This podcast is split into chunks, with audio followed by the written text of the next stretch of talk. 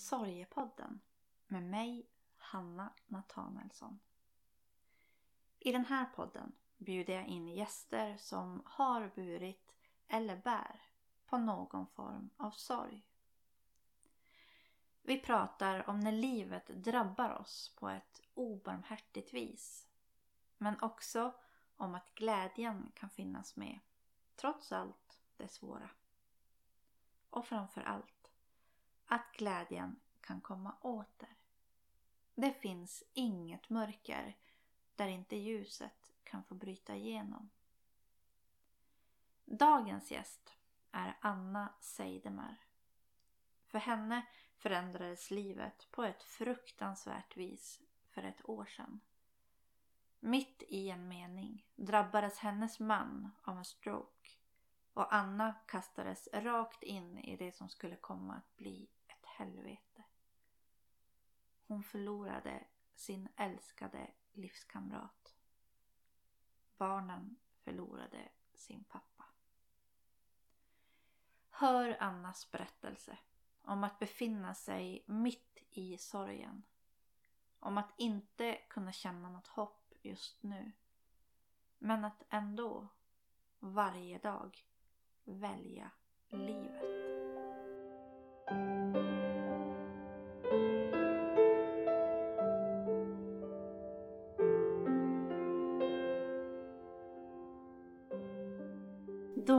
Välkomna Anna Seidemar till Sorgepodden. Tack. Så eh, tacksam jag är för att du vill vara med här. Det är ju det är lite speciellt eh, det som vi ska prata om idag för du, du står mitt i den sorg som, som du ska berätta om. Mm. Eh, men jag tror också att det kan få betyda mycket för människor att få höra hur det är. Eh, det finns många som, som gör det just nu eh, och som kan få, få lyssna till din historia. Mm. Precis. Så, så tack så hemskt mycket. Tack för att jag får vara här Ja. och få möjligheten att kunna berätta om min sorg. Mm. Vill du börja med att berätta vem du är? Mm. eh, Anna Seidemar heter jag. Är eh, 39 år just nu. Eh, kommer att fylla 40 om någon månad. Eh, är eh, mitt i livet. Eh, har två små barn. Två små grabbar. En på 10 år, som snart fyller 10 år. Och en på 12 år. Och en liten, en liten hund Mm. i familjen som vi nu har skaffat oss under, under det här året. Mm. Så så eh, ser familjesituationen ut. Sen jobbar jag som eh, enhetschef inom socialförvaltningen Mm. på dagarna. Mm. Mm.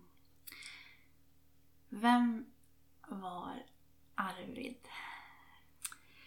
Eh, Arvid eh, var mitt livs kärlek. En fantastisk människa. Eh, han eh, var mån om mig och mån om eh, våra grabbar. Eh, han eh, tog, tog hand om oss. Eh, han ville oss väl. Såg till att vi hade det så, så bra som möjligt. Han, gjorde, han gjorde allt för oss. Vi var en familj som var, som jag upplevde extremt tajta. Eh, vi hade en relation som bästa vänner. Eh, men också delade, delade ett äktenskap. Vi delade två barn tillsammans. Eh, han, eh, han var oerhört snäll. Snäll mot inte bara oss utan mot, mot dem som stod här närmast eh, också.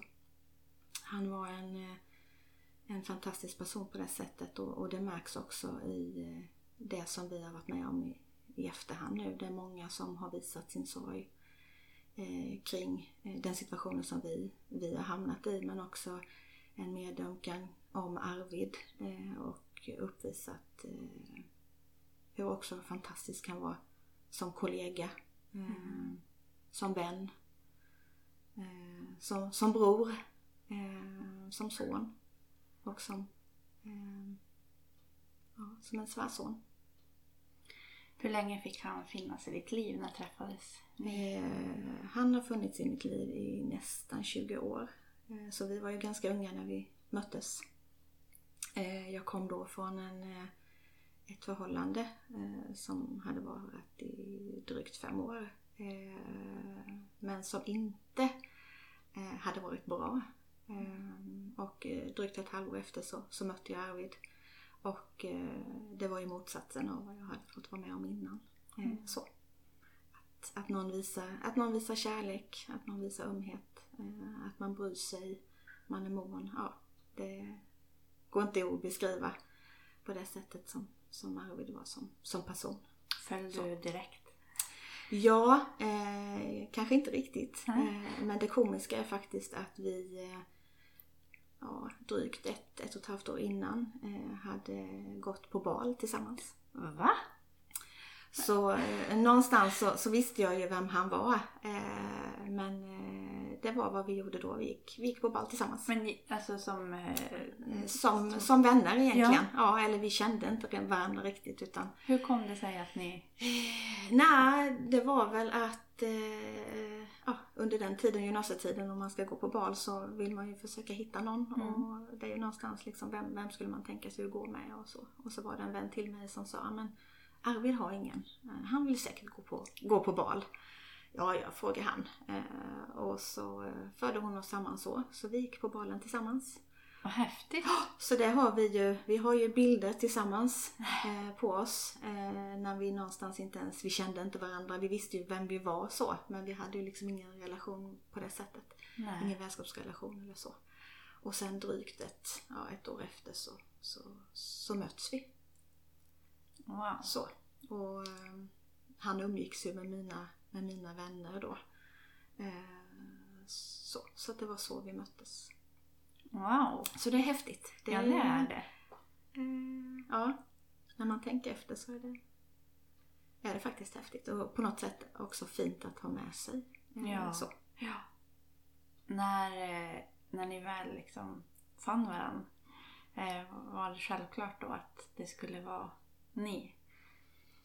Ja, eh, på något sätt så, det var ju, vi träffades på, på sommaren eh, och någonstans mitt i, mitt i, inte tonåren, men mitt i liksom början till vuxenlivet så, så hände det ju ganska mycket och, och vi fann varandra. Eh, Arvid var också väldigt mjuk och omtänksam. Han hade en väldigt varm, eh, varm famn eh, mm. att, att luta sig mot eh, en omfamnande kram. Eh, som man liksom bara, ja, man bara sjönk in.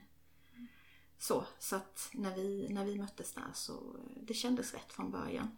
Eh, faktiskt. Eh, Fantastiskt. Så på den, på den vägen är det. Mm. Eh, så. Hur, eh, hur såg ert liv ut sen? Hur, hur blev det? Vad... Eh, jag bodde ju själv. Mm. Eh, Arvid han bodde, bodde fortfarande hemma då. Han pluggade på högskolan. Och det blev ju successivt att han flyttade in, in hos mig. Så, eh, det är ju så när man, när man träffas i början. Man hänger på, på helgerna, sen mm. hänger man på vardagarna och till slut så hänger man, hänger man hela tiden. Ja.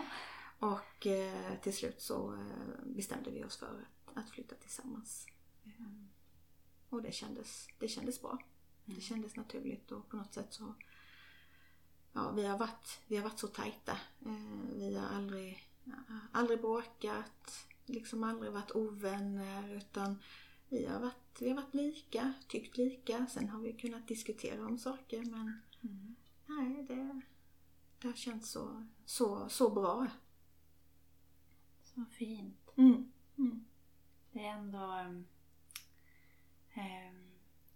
Det är fantastiskt att få möta en människa som ja, men där man bara får, får vara den man är och mm. det är, är, så gott nog. Liksom, mm. att, um, ja. Och det, på det, det kan ju vara en sorg i det också, men på ett sätt inte. Eh, och det är väl det man jobbar med också, att, att få se det fina som vi har haft mm. och fått ha tillsammans. Mm. Samtidigt som det, sårar och gör jätteont mm. i att vi inte får, får ha det längre. Mm. Vad var det som hände? För det är ett år sedan nu, den där fruktansvärda dagen. Mm, det är drygt ett, eller lite mer, ja, någon, någon vecka. Eh, och eh, det var en vanlig, vanlig vardagskväll, en lördagskväll. Där eh, man som familj har varit på, har två grabbar som spelar hockey. Äh, vi var mycket engagerade i, i hockey. Eh, I SES, eh, ungdomshockey som, som vi har i Skillingaryd.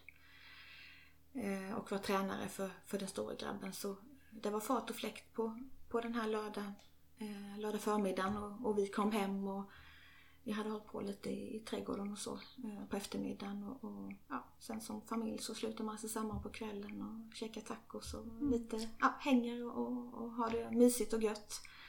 Eh, och eh, helt plötsligt så eh, Eh, ska jag visa Arvid någonting på, på min telefon och då när jag vänder mig om mot honom för han, han säger någonting och jag hör inte riktigt vad han säger. Så i samma veva som jag vänder mig mot honom och ska visa eh, det jag ska visa på min telefon så ser jag att han är precis illröd i ögonen. Eh, I, i blodvi eller liksom i, inne i ögonen så är han precis illröd och eh, det, allting går jättesnabbt och i, i samma veva så säger han att han han måste kräkas. Men han säger det ganska sluddrigt. Eh, så eh, jag slänger ju direkt telefonen och försöker hitta någonting som man kan kräkas i då. Och när jag kommer eh, och, och, i detta då så hinner jag ändå tänka liksom Ska jag ringa 112 eller ska jag ringa 1177? Mm. Nej, det är för lång tid att, att ringa 11 eller 1177. Eh, för där är det kö. Eh, utan jag måste ringa 112. Och då har han, då har han kräkt så han har, eh, han, han är ju nästan borta då. Och jag försöker få, få liksom kontakt med honom och slå honom på kinderna och liksom ja, skaka i honom och, och, så då. Sen tar det ett par minuter innan jag eh, kommer i kontakt med, med SOS Alarm. Och det är också, då är ju min puls extremt hög eh, hjärtklappning, jag skakar hela kroppen eh, och samtidigt i detta då så ska man förklara för eh, SOS Alarm vem man är, vem det är som har blivit sjuk, hur gammal han är, vad är det som har hänt. Så jag bara skriker ut liksom i ett och samma andetag vad det är som har hänt. Eh, och då säger hon till mig att jag ska påbörja eh, och lägga ner Arvid på golvet då och lägga honom i framstupa sidoläge. Och då har vi, eh, vi har stenbord och det är ju liksom en, ändå en höjd från soffan ner till golvet. Eh, och eh, i, i, den situationen där man har en livlös person framför sig så är, är de ju ganska tunga. Mm. Och någonstans vill man ju få ner Arvid på golvet med ömhet så att han inte slår sig. och samtidigt då ska man försöka flytta, flytta bordet, det här stenbordet då. Men i, i det som händer eh, så, så gör jag ju det. Jag, jag flyttar bordet, jag får ner Arvid på golvet eh, och eh, försöker lägga honom i, i framstupa sidoläge då. Eh, och liksom han är ganska, han är ganska stel. Han, är, han, eh, han var stel i nacken så han kunde inte riktigt luta huvudet ner mot golvet så jag fick ju lägga en, eh, lägga en kudde, kudde under, under, under hans huvud då. Och jag minns ju också att, att, bara att flytta benet, bara att flytta ett ben eh, är ju flera hundra kilo, alltså mm. känslan. Eh, mm. för man har ju, samtidigt som man är svag och skör och man darrar och man vet liksom inte vad som händer så, så, så finns kraften, man orkar. Eh, men det gör man ju någonstans genom att man liksom skriker för att liksom man ska orka flytta, flytta, mm. flytta på kroppen helt enkelt. Var, eh, vart var barnen när detta hände? Eh, då var barnen nere i, eh, vi har en källar, eh, källare så att de satt där nere och spelade. Så de märkte eh, inget? Så just då märkte de ingenting. Oh. Men det var ju också en oro som fanns. Mm. Eh, men någonstans så, så hann man liksom inte, man hann tänka tanken men man, man, man liksom, det var som full fokus på, på och egentligen lyssna då vad, vad de från SOS Alarm Eh, sa att jag skulle göra samtidigt som man försökte lägga Arvid i, i detta då. Blev du liksom guidad av dem? Eh, ja, jag blev guidad eh, av den personen som jag mötte där. Mm. Eh, och eh, i samma veva då som jag börjar lägga Arvid, jag hinner inte lägga färdigt honom i, i framstupa sidoläge utan han, då börjar han liksom Ja, han börjar försöka eh, de här ljuden liksom som kommer när, man, när någon person försöker liksom få luft. Mm. Eh, och då säger hon till mig att jag ska föra telefonen eh, till hans mun så att hon kan höra hur han andas. Och det är också i den här paniken liksom, jag har telefonen Ja. vid hans mun. Hör du han andas? Hör du han andas? För jag är någonstans liksom, nu dör han ifrån mig. Han får inte luft. Och jag känner någonstans liksom, hur, vad, vad ska jag göra? Vad, vad kan jag göra i detta? Eh, och när jag gör det så, och hon har lyssnat eh, så säger hon du måste påbörja HLR. Så jag hinner liksom inte ens lägga färdigt Arvid i fönsterstupa lägga förrän jag måste vända honom igen. Och då någonstans ska jag vända på kroppen igen som är, är livlös. Eh, och när jag har gjort det och jag har lagt färdigt, liksom, han ligger på ryggen så börjar han krampa. Så hela kroppen börjar krampa eh, och börjar skaka. Samtidigt som ansiktet blir vitt. Liksom det, skepnaden och färgen i ansiktet förändras ju. Det blir, det blir, den blir vit, den blir röd, alltså det blir blått. Och det är ju liksom syrebristen tar ju, tar ju slut. Samtidigt som han återigen försöker hämta, hämta luften. Eh, och eh, då, och, och, och då säger hon ju också, för jag förbereder ju Arvid, jag tar av honom ur munnen för jag tänker att jag ska ju blåsa in också samtidigt som jag gör Mm kompressionerna på honom. Eh, och då frågar jag om jag ska göra det men då säger hon det räcker med att du bara gör kompressionerna på honom då. Och sen när jag liksom, innan jag hinner börja så, så eh, låter inte Arvid mer. Det händer liksom, det är tyst så. Så efter han har försökt att hämta eh, de här inandningarna och han liksom är blå i ansiktet, gråblå, så, så blir det tyst. Så han, jag tänker att han, han, han svimmar ju där eller hamnar i koma. Eh, men jag påbörjar ju eh, kompressionerna på honom. Eh, och eh, jag kan ju inte göra det i, i normal takt. 1, 2, 3, 4 utan 1, 2, 3, 4, 5, 6, 7, 8, 9. För att mitt påslag är ju så högt så att egentligen i takt med mitt hjärta så, och min puls så gör jag de här kompressionerna. Och jag har ju vägledning i luren liksom 1, 2, 3. Så när hon är på 3 så är jag på 6. Mm. Eh, och i den vevan då så kommer barnen, barnen upp. Eh, den första grabben, den stora grabben kommer upp först eh, och bara skriker Vad är det som händer mamma? Och det första jag skriker till honom är att ring till farmor. Eh, och då är jag ju helt slut. Helt färdig i kroppen. Eh, jag vet inte hur lång tid det tar eh, till ambulansen är på plats. Jag vet inte hur länge jag kommer få göra de här kompressionerna. Och i och med att jag har gjort de här förflyttningarna innan på Arvid och redan då egentligen är helt slut i kroppen så tänker jag liksom ring farmor hon är den som är närmst. Hon kan komma hit och byta av mig. Så, eller ta hand om mina barn. Mm. Eh, sen kommer den lilla upp eh, och han, han blir ju också helt förtvivlad så han står jämte eh, och, är, och är jätteledsen då. Och den, den stora grabben eh, pratar med, med sin farmor då samtidigt som jag håller på och gör de här kompressionerna på. Sen tar det ungefär 10 minuter eh, så är ambulansen på plats.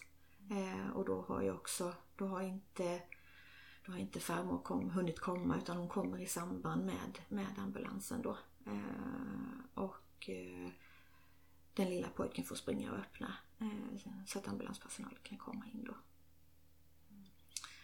Och sen någonstans i det då, då släpper jag ju Arvid eh, till, till ambulanspersonalen och, och räddningstjänsten som, som är på plats då. Vad händer när de kommer? Eh, arbetar de med honom på plats eller? Ja, eh, mitt fokus är ju egentligen då att, att byta fokus från Arvid eh, till att faktiskt ta hand om barnen. Eh, och jag tänker att det, jag har nog insett det i efterhand att det var ett fruktansvärt trauma. Eh, som vi egentligen någonstans eh, också bearbetar fortfarande. Man går tillbaka till de här, vad hände egentligen? Hur mycket kommer vi ihåg? Eh, och i det så eh, är vi inte eh, i samma rum utan vi är, vi är i köket och Arvid är i vardagsrummet så vi är inte intill Arvid då. Eh, utan det är ju liksom hur mycket mer ska vi klara? Eh, så. Så att vi, vi håller oss i köket och är där. Men man hör ju hur de jobbar med Arvid och man hör ju liksom när de försöker få, få honom att, att försöker få igång honom igen. Och då vet jag ju egentligen liksom inte har, har mina kompressioner gjort, gjort eh, har jag gjort rätt? Eh, jag vet liksom att, att eh, jag har knäckt ett revben på honom. Liksom, dudunk, mm. sa det ju liksom då. Och det uttryckte jag också till henne på, på SOS Alarm. Shit, nu har jag liksom brutit revbenet på honom. Fortsätt, fortsätt, fortsätt. Mm. Men man liksom, man, man stannar upp för en sekund för någonstans vill man ju inte, man vill inte skada. Nej. Utan man vill ju, man vill ju hjälpa. Eh, och, och, någonstans så, så, vet jag att jag skriker liksom lever han, lever han? Eh, så. Men eh, har ni kontakt med honom? Så. Eh, och det har man ju egentligen tack vare att jag har, har gjort de här kompressionerna på Arvid. Så, så slår ju hjärtat mm. på honom. Eh, och, så de jobbar med, med, honom och de jobbar med honom en ganska lång stund mellan en, en kvart till en halvtimme. Fram tills dess att de, att de kör iväg honom. Då. Och då är du med, med barnen? I... Och då är jag med barnen, ja. Mm. ja, ja. Och farmor är ju tillsammans med oss också. Kan du beskriva eh, känslan som är hos er då när ni är samlade? Eh, det är svårt att beskriva känslan eh, men eh, någonstans så eh, det, det, har ju hänt så mycket eh, på, så, på så kort tid.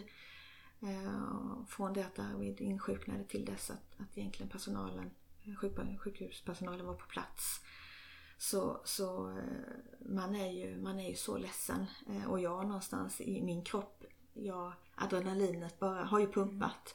Så jag är ju, jag darrar alltså, någonstans, jag kan ju inte slappna av ändå men någonstans är, finns det ju en trygghet i att, att de är på plats. Mm. Så att jag, jag bara skakar ju. Sen har jag ju Arvids, jag har Arvids kräk över hela mig. Eh, samtidigt liksom, det, men det bryr man sig inte om. Eh, man försöker krama om och finnas till för barnen. Så någonstans liksom kramar vi om varandra och vi gråter tillsammans. Eh, och liksom vet, vi vet ju inte mer då vad som händer eh, med Arvid. Så, så känslan i det är ju fruktansvärt. Eh, Blir nästa steg för er att åka efter eller Får ni stanna hemma eller vad? Eh, nästa steg blir ju att eh, jag följer med ambulansen. Det kommer, det kommer två ambulans, eh, ambulanser hem till oss. För oftast gör man det eh, i samband med ett hjärtstopp. För det är ju det man tror att Arvid har fått, ett hjärtstopp. Så då kommer man oftast två, skickar de oftast två ambulanser. Sen är det ju räddningstjänst på plats och sen är det en, en man i svarta kläder eh, som springer runt och det är också sånt som jag har tänkt tillbaka på. Vilka var på plats när det hände? Eh, och eh, jag tror att i efterhand så är det en man, eh, nu har man ju möjlighet att anmäla sig genom att man får ett sms när mm. eh, någon får ett hjärtstopp. Så jag tror att det var en kille som var hos oss eh, som Aha. hade fått det här smset som hade varit i närheten. Eh, att, men han kom ju inte först utan han kom ju i samband med ambulanspersonalen. Mm. Så att det har varit svårt att fokusera. Vem var han? Det var liksom en man i svarta kläder. Eh, och under tiden som, som eh, eh, när vi också är i köket så vill barnen inte lyssna mer utan de Nej, nu vill vi gå härifrån, vi vill inte höra mer. Så då försvinner de tillbaka ner i källaren.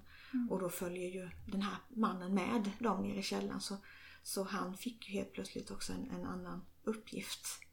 Mm. Eh, så han så omtänksamt också eh, omhuldade barnen i, i den situationen. Eh, vet du idag vem han Nej, jag vet inte idag vem han är. Eh, men jag, jag tror ju att, att det var en person som, som hade anmält sig till att vara sms livräddare då och kom till oss. Så, så det är också liksom, vem är han? Ja. Eh, och det är man ju jättetacksam för att han tog hand om mina barn.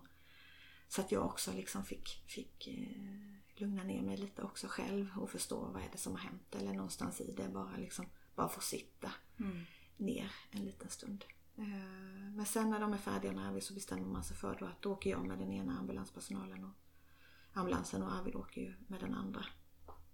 Och så kör vi då mot, eh, mot Jönköping, eh, mot Rehov.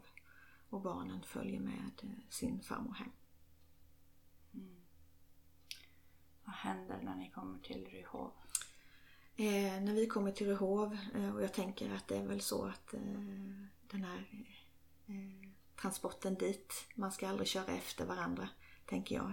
Eh, så har jag nog tänkt i mina tankar att varför körde man, varför körde inte den ambulansen efter Arvid? Eh, så jag tror att liksom det, det är något i deras sätt att jobba, att man inte ska göra så. Så Arvid var ju på plats före, mm före jag kom dit. Eh, och det var väl också i, i syfte att, att kunna ta hand om Arvid och kunna få, få kontroll av situationen. Men jag hamnade i ett väntrum eh, innan jag fick träffa Arvid. Så jag fick sitta där en liten stund. Eh, och sen eh, fick jag komma in. Eh, och eh, det var då de, de hade ju röntgat Arvid. Jag fick ju vänta en liten stund. Eh, de ville ju röntga honom och, och, se och försöka skapa sig en bild av vad är det som har hänt. Eh, och eh, när de väl bestämmer sig för att skicka upp honom till Linköping, till NIVA på Linköping så eh, får jag säga, säga hej då till Arvid. För jag väljer där att, att inte följa med. Jag, klockan är drygt ett, halv två på natten då. Så jag väljer att, att åka hem till mina barn, eller till våra barn då.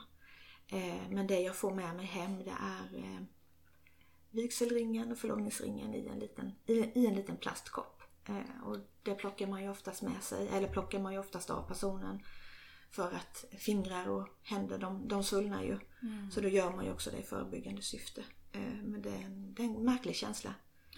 Ja, jag tänker mm. vad hade du för eh, att få säga hej då till honom där och att åka hem själv eh, och inte veta vad som ligger framför. Vad hade du för tankar liksom? Eh,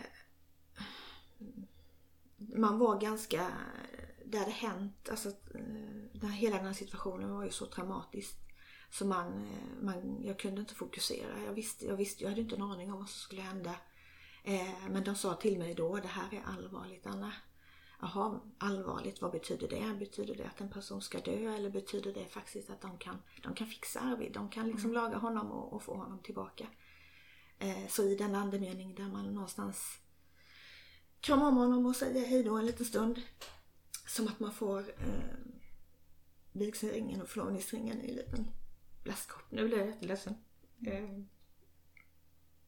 så vet man inte vad som händer. Tänkte du, eh, gick du hela vägen i din tanke om att du kunde förlora honom? Nej, det gjorde jag inte. Nej. Nej. Eh, faktiskt inte. Eh, men jag tror också i efterhand så har jag tänkt att eh, man var så, eh, kroppen var så hög på, på själva händelsen, eh, på adrenalinet så att man liksom man, man fattade egentligen inte vad som hade hänt. Eh, allting gick ju så fort från, från det att, att, Arvid, att jag såg att Arvid var röd i ögonen till att han faktiskt låg på golvet eh, helt medvetslös. Det gick ju bara på några minuter. Mm. Så, så att eh, jag hade aldrig i mitt liv kunnat tänka mig han skulle dö. När du kom hem, var, hur var det att komma hem till huset där du just har kämpat för hans liv? Mm, eh, nu kom jag inte, nu åkte jag inte hem eh, och det var också dels för att man visste ju någonstans hur, hur det såg ut. Jag menar kanyler och sånt det låg ju, eh, låg ju på golvet och så hemma och allting var ju liksom i en enda röra. Så jag valde att åka hem Arvids mamma hämtade mig på sjukhuset för i och med att jag hade åkt med ambulansen så hade jag ingen bil. Mm. Så eh, hon kom och hämtade mig eh, och eh, så jag följde med hem. Och någonstans där fanns ju, låg ju barnen vakna. Undrade eh, vad hände med pappa? Mår han bra? Eh, lever han? Eh, vad är han nu? samtidigt som man inte ville skrämma dem. Eh, för jag visste inte själv. Jag visste att det var allvarligt men då vad det betydde var jag inte riktigt säker på heller. Och försöka lugna dem i detta då. Eh, så att jag eh, kröp ner tillsammans med dem. Och hade också sagt till vårdpersonalen att jag vill veta, i och med att jag inte följde med Arvid till, till Linköping så ville jag också veta och att de skulle höra av sig till mig. om, om vad som hände med Arvid under, under natten. Mm. Eh, så eh, vid klockan eh, fyra så ringer det på mobiltelefonen och då är det från, från Linköping. Och då har man opererat, man har ju, man har ju rankat Arvid och, ser då att han har en förträngning av, av blodkärlet upp på högersidan upp bak i nacken då. Och det är ju, man har ju två kärl på baksidan och två kärl på framsidan. Eh, och de försörjer ju hjärnan med, med syre och, och blodtillförsel då. Så det ena på högersidan hade, eh, hade satts igen. Så man eh, hade då vid det tillfället eh, opererat Arvid eh, och det hade gått bra. Eh, man hade kunnat lösgöra den här proppen som hade satt sig. Men man såg ju också då att det var allvarliga konsekvenser av att eh, flödet hade varit strypt. Mm. Eh, och man pratar ju oftast om det här med, med stroke, att man behöver komma till sjukhuset ganska fort. Så man behöver få, få vård eh, för att man ska få större chans att, att leva och få större chans att inte få bestående men.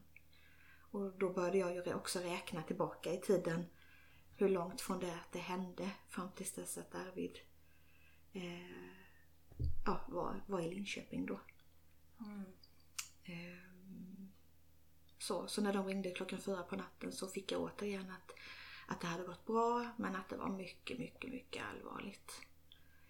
Ehm, och att det kan bli konsekvenser av när man gör en sån här operation att hjärnan kan svullna upp igen och att man kan skapa nya proppar i hjärnan då. Eh, och då är ju barnen också vakna. Någonstans i det har vi ju inte knappt sovit utan man kanske har duttat till en liten stund. Eh, så. Och man hör ju den här oron i, i barnen. Liksom, vem var det? Var det sjukhuset? Eh, lever pappa? Är han, mår han bra? Eh, så. Och, och bortas i ärligheten till barnen. Vad ska man tala om? Eh, ska jag tala om hur situationen är nu när klockan är fyra på natten? Eller när ska jag välja att göra det? Så. Eh, sen kan jag ju se också bakåt i tiden att jag kan ha vissa minnesluckor också. Eh, så varför frågade, liksom vad var det som hände? Eh, eller varför frågade jag inte mer? Men jag tror att det var mitt stresspåslag i kroppen som gjorde att jag någonstans kunde inte hålla allt samman. Jag tänker man är fortfarande chockad. Ja, man är ju det. Man är så fruktansvärt Mm. chockad. Det är svårt att veta vad man ska prioritera och Nej. vad som är liksom. Ja, det är ju så. Och jag menar när man får det i luren liksom att det är allvarligt. Förstår du Anna hur allvarligt det är? Ja, ja säger man ju. Men, Men sen, förstår du då att, jag tänker så här, tänker man att det är allvarligt, han kan dö eller tänker man det här är allvarligt, vårt liv kommer att förändras? Han, jag tänkte nog aldrig så. Eh, visst, jag förstod att det var allvarligt. Men jag, jag var nog så, jag var så djupt i chock. mm. Så att jag eh, kunde inte tänka, tänka tanken att, att det var så illa som, som, som det var. Eh, samtidigt att, att man, när någon säger det, men liksom, nej jag tror inte att det gick inte att få in. Eh, så. Så eh, sen på eh, morgonen så ringer de igen vid klockan åtta ungefär. Och då får jag beskedet om att Arvid har åkt in på operation igen och att han opereras. Mhm. Eh, och eh, de operationerna som man gjorde på Arvid var ganska känsliga. Nu var det hjärnstammen. Så han hade fått eh, eh, ja, syresättningen hade, hade skadat hjärnstammen eh, och lillhjärnan och där, det sitter ju bak här i nacken eh, i huvudet och då behöver man ju, man behöver ju vända Arvid så han ligger på magen så att man opererar honom. Och det är mycket nerver som sitter där eh, och kan orsaka också bestående men så att det är en operation som tar ganska lång tid. Mhm. Eh, sen var jag väl så, så chockad, chockad fortfarande och i den chocken så väljer jag att, att själv köra upp till, eh, till Linköping. Eh, min mamma och de bor en, bor en halvtimme bort men jag hinner inte vänta. För det är en, det är en halvtimme för mycket och då hinner jag till, då hinner jag till Jönköping. Mm. Så jag hinner inte vänta så jag drar upp själv eh, och eh, det är ju en och en halv timme Mm. ungefär körning. Och den resan kommer jag inte ihåg. Nej. Jag vet att jag startade med att tanka och sen så är jag uppe i Linköping. Mer, mer än så kommer jag inte ihåg. Vad händer när du kommer dit? och när jag kommer till, till Linköping så uh, möts jag av en tjej. Då är, ju, då är detta söndag, söndag morgon. Och jag tror ju att de, det är inte första gången de är med om, om sådana situationer. Så jag tänker att de har ju välutbildad personal. Så jag möter en tjej som eh, tänker utifrån min situation eh, finns hos, ska ta hand om mig och finns och ska stötta mig under den här tiden. Eh, och eh, i, när vi pratar en stund så och i och med att jag själv är uppe så tycker hon också att det ska komma någon till mer. Eh, de jobbar också mycket med att barnen ska få komma in så tidigt som möjligt. Och när jag tänker tillbaka så tror jag redan då så visste de ju Arvids utgång. Och eh, det var därför också de såg till att, att barnen skulle komma upp mm. hit. För att, för att kunna få vara med och få kunna träffa Arvid. Och se någonstans hur sjuk han är för att de också ska kunna bearbeta sorgen. För det hade nog varit skillnad om de inte hade mött Arvid. Eh, och få se honom eh, vara kopplad till alla de här maskinerna och så. Mm. Så eh, det dröjer ett par timmar så kommer min svärmor upp då, Arvids mamma. Eh, och det är, bara, det är bara vi två då. Eh, för ja, i första läget så är det väl att, att jag behöver någon mer nära. Och sen i andra läget är ju då att barnen behöver komma upp. Så först kommer hon upp och så är vi där eh, en stund. Eh, och det tar ju ett par timmar innan vi får träffa Arvid. Så hon, hon och jag möter ju, möter ju Arvid efter, efter operationen då. Eh, och då har vi också tagit ställning till att barnen, barnen ska komma upp. Och då tillsammans med barnen så kommer eh, Arvids syster och Arvids bror och eh, min, min mamma och hennes, hennes man då kommer upp till oss. Eh, så då är vi där och eh, vi får tillsammans komma in till Arvid då. Och jag är så tacksam nu för man vet ju också under pandemin så har man inte fått genomföra några besök. Mm. Eh, och i det här som vi har varit med om så försöker man hitta de här små punkterna till att finna tacksamhet i att men det här fick vi faktiskt göra. Mm. Vi kunde varit i att vi inte fick möta Arvid. Mm. Eh, att jag inte hade fått åka upp till honom. Eh, men eh, det var ju i, ja, pandemin hade ju lagt sig då. Så de första gångerna eh, så fick vi dela upp oss. Eh, och Arvid låg själv på sitt rum då. Eh, så då ville de ändå att vi skulle dela upp oss. Och vi fick ha på oss munskydd. Sen de andra gångerna så, så var det en annan patient som också låg i samma rum. Så då var det liksom ner att, att prioritera vilka, vilka som skulle få, få gå in också. Mm. Men vi har ju alltid fått, fått gå in. Men man, har, men man har inte behövt ha på den här skyddsutrustningen så på det sättet. Men, mm. men munskydd ändå. Eh, så, och allt eftersom så, så såg man ju hur, hur, illa, hur illa det var. Så någonstans så släppte man lite också lite på. Man, man förstod ju liksom, eller de visste ju att Arvid kommer inte klara detta. Eh, de kritiska dygnen hade ju gått. Eh, man, eh, man kollade ju hans känsel. Eller liksom, de, de stänger ju av, för han låg ju i respirator. Mm. Så de stänger ju av respiratorn och ser om han kan andas själv. Mm. Eh, svarar han på de signalerna som vi, vi, vi liksom försöker. Eh, och han gjorde ju inte det. Inte på någonting? Inte på någonting. Så. Eh, han kunde inte andas själv och han svarade inte på de här man säger, elektriska stötarna som man ger för att liksom se eh, om muskulaturen svarar. Men han svarade inte på, no på någonting av dem då. Så han, han hade fått en, han, han fick en stroke och det var ju egentligen av att det bak i nacken då på högersidan så hade, eh, var det en förträngning som gjorde att syresättningen upp till hjärnan då eh, ströp sig. Och den var så stor eh, så den hade så allvarliga konsekvenser så att lillhjärnan, storhjärn, eller hjärnstammen Eh, och det är ju där någonstans vi, det, där styr vi vakenheten, där styr vi liksom hela, att vi kan sitta upp. Mm. Att vi kan eh, röra oss. Eh, sen, så den var ju, den var ju eh, helt utslagen. Och lillhjärnan var också helt utslagen. Och lillhjärnan är det ju där vi styr känsel och ja, all det, det är många viktiga funktioner som styrs därigenom. Eh, och man såg även att delar av storhjärnan eh, hade fått eh, var utslagen också. Så det egentligen som han hade kvar det var längst upp på, huvudet på, uppe, på, uppe på huvudet. Det är ju egentligen där vi där har man sina känslor. Man har eh, medveten, alltså någonstans en medvetenhet.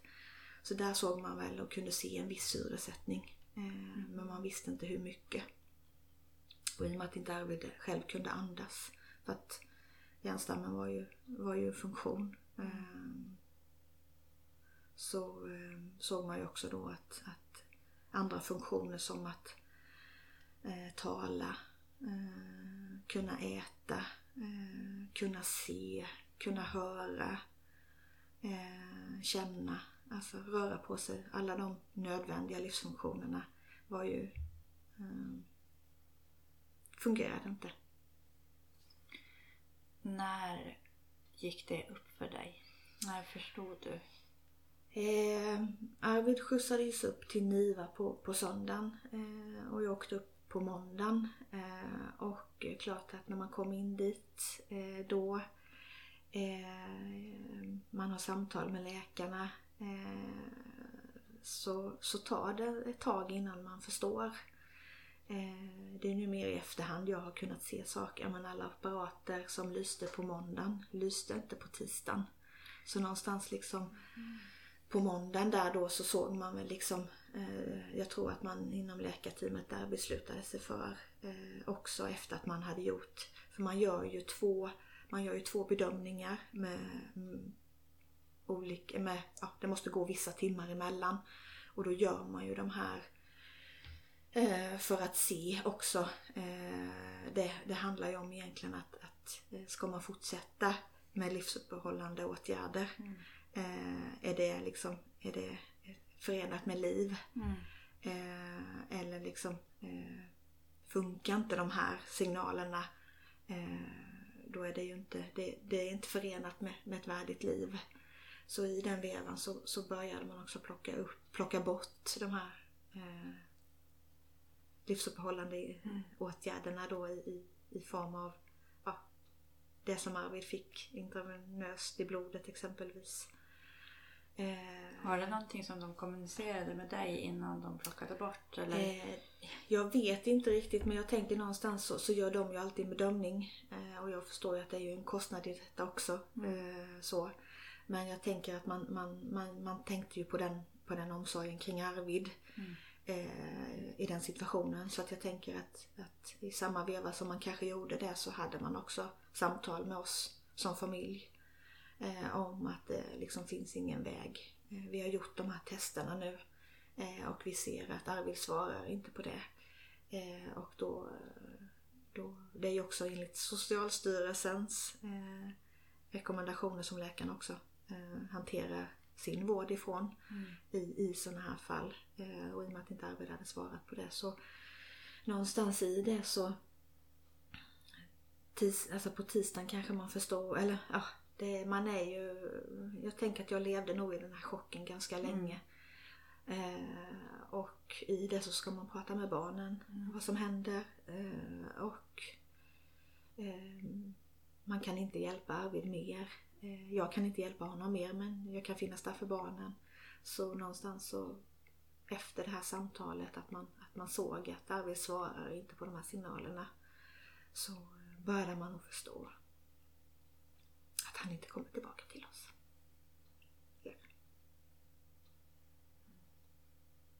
Så. Det här hände på, på lördagen.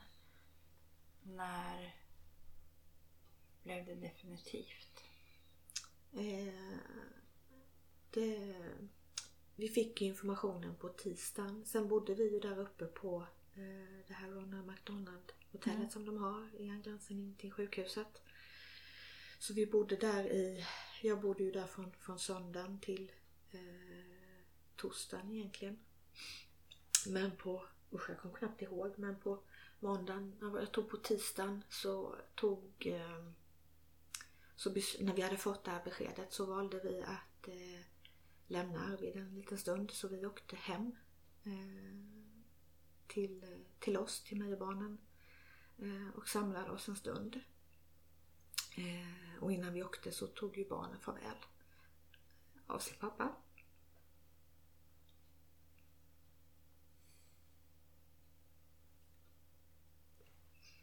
Mm. Och eh, eh, vi åkte hem allihopa. Och vi fick ha kvar vårt rum då på eh, Ronna McDonalds hotellet.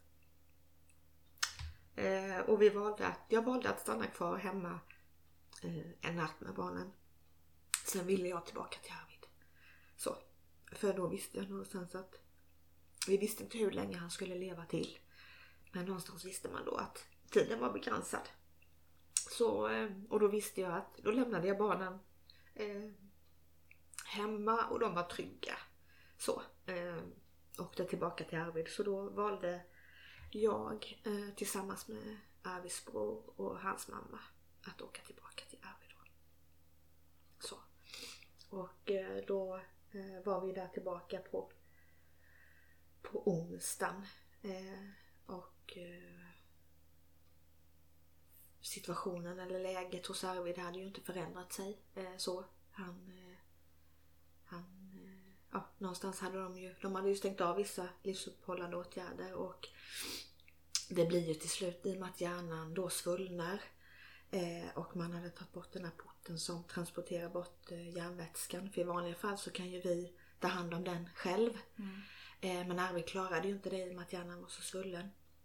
Men i och med att man inte såg någon förändring och så så tog man bort den och eh, eh, det som blev eh, och egentligen det som skulle styra hur länge Arvid levde det var ju någonstans att han, han kom ju till slut att, att, att strypa, om man säger den egna tillförseln av syre upp till hjärnan då. Mm. Så. Och när vi var uppe på, vi kom på, på onsdagen, sen sov, sov vi över tills på torsdagen då. Så på torsdagen så hade vi ett möte med läkaren. Och då var det också eh, för att Arvids, Arvids kropp, Arvid var ju ung, mm. hans hjärta var starkt. Eh, han hade fungerande njure, han hade fungerande lever. Eh, och det som läkarna pratade med oss om då, det var om Arvid hade en önskan om att donera sina organ. Så. Visste du då vart han stod i den Eh, nej, eh, det visste jag inte. Men eh, Arvid han, han har alltid varit hjälpsam. Eh, hjälpt alla eh, som har varit honom nära. Eh, ordnat och donat. Eh, en eh, omtänksam, snäll människa eh, som vill alla väl. Eh, alltid glad och alltid positiv. Eh, det här med glimten, ett, ja, glimten i ögat. så utifrån de referensramarna så tog jag beslutet att, att Arvid hade nog velat hjälpa någon annan i, alltså, ja, så långt han kan. Mm. Så jag valde att, eh, att donera Arvids organ. Och det betydde ju också då att eh, läkarna behövde ju, alltså, behövde ju inte behövde ju hålla honom levande. Mm. De behövde se till att vissa organ eh, fungerade. Eh, och man behövde också se en matchning. Fanns det någon där ute som, som kunde matchas med, med, eh, med Arvids organ då. Så.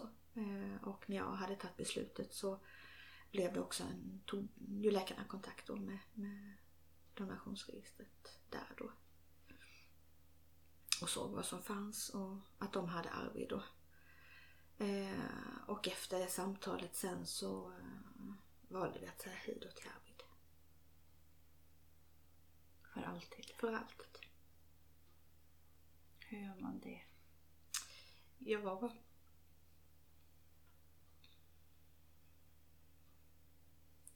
Ja, det...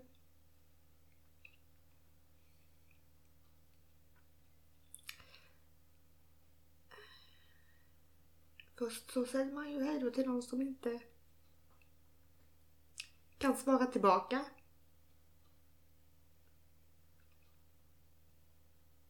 Om jag kramar honom så får jag ingen kram tillbaka. Eh. Och jag hade ju suttit några kvällar hos Arvid. Och där får man ju liksom ingen respons på den klappningen eller. Hörde mig. Hör, alltså så. Så någonstans visste jag ju vad jag, vad jag mötte. Um, och jag tror att i, i det sekunden som man säger hej då så förstår man inte riktigt. Um, att den här personen aldrig mer kommer komma tillbaka. Jag tänker vilken eh, kontrast eh, utifrån hur du berättar att Arvid har varit och verkligen varit för dig. Mm. Eh, när du säger att han kunde inte krama tillbaks. Eh, jag uppfattar det som att han var alltid den som kramade tillbaks. Ja, ja, ja. Eh, att eh, det blir som kontrast för dig att, att, han, eh, att han inte var där. Och han var ju lite, alltså lite, ja, men välbyggd, lite större än mig så någonstans så liksom inrymdes jag ju i hans famn. Ja. Så, en trygg, varm famn som liksom eh, kramade om he hela mig. Mm. Så, eh, och nu var det jag som fick krama om honom. Eh, och när man inte får respons på en kram. Och det är ju något, jag tänker att det är inte medvetet från honom för han, Nej. han finns ju inte där. Nej. Så.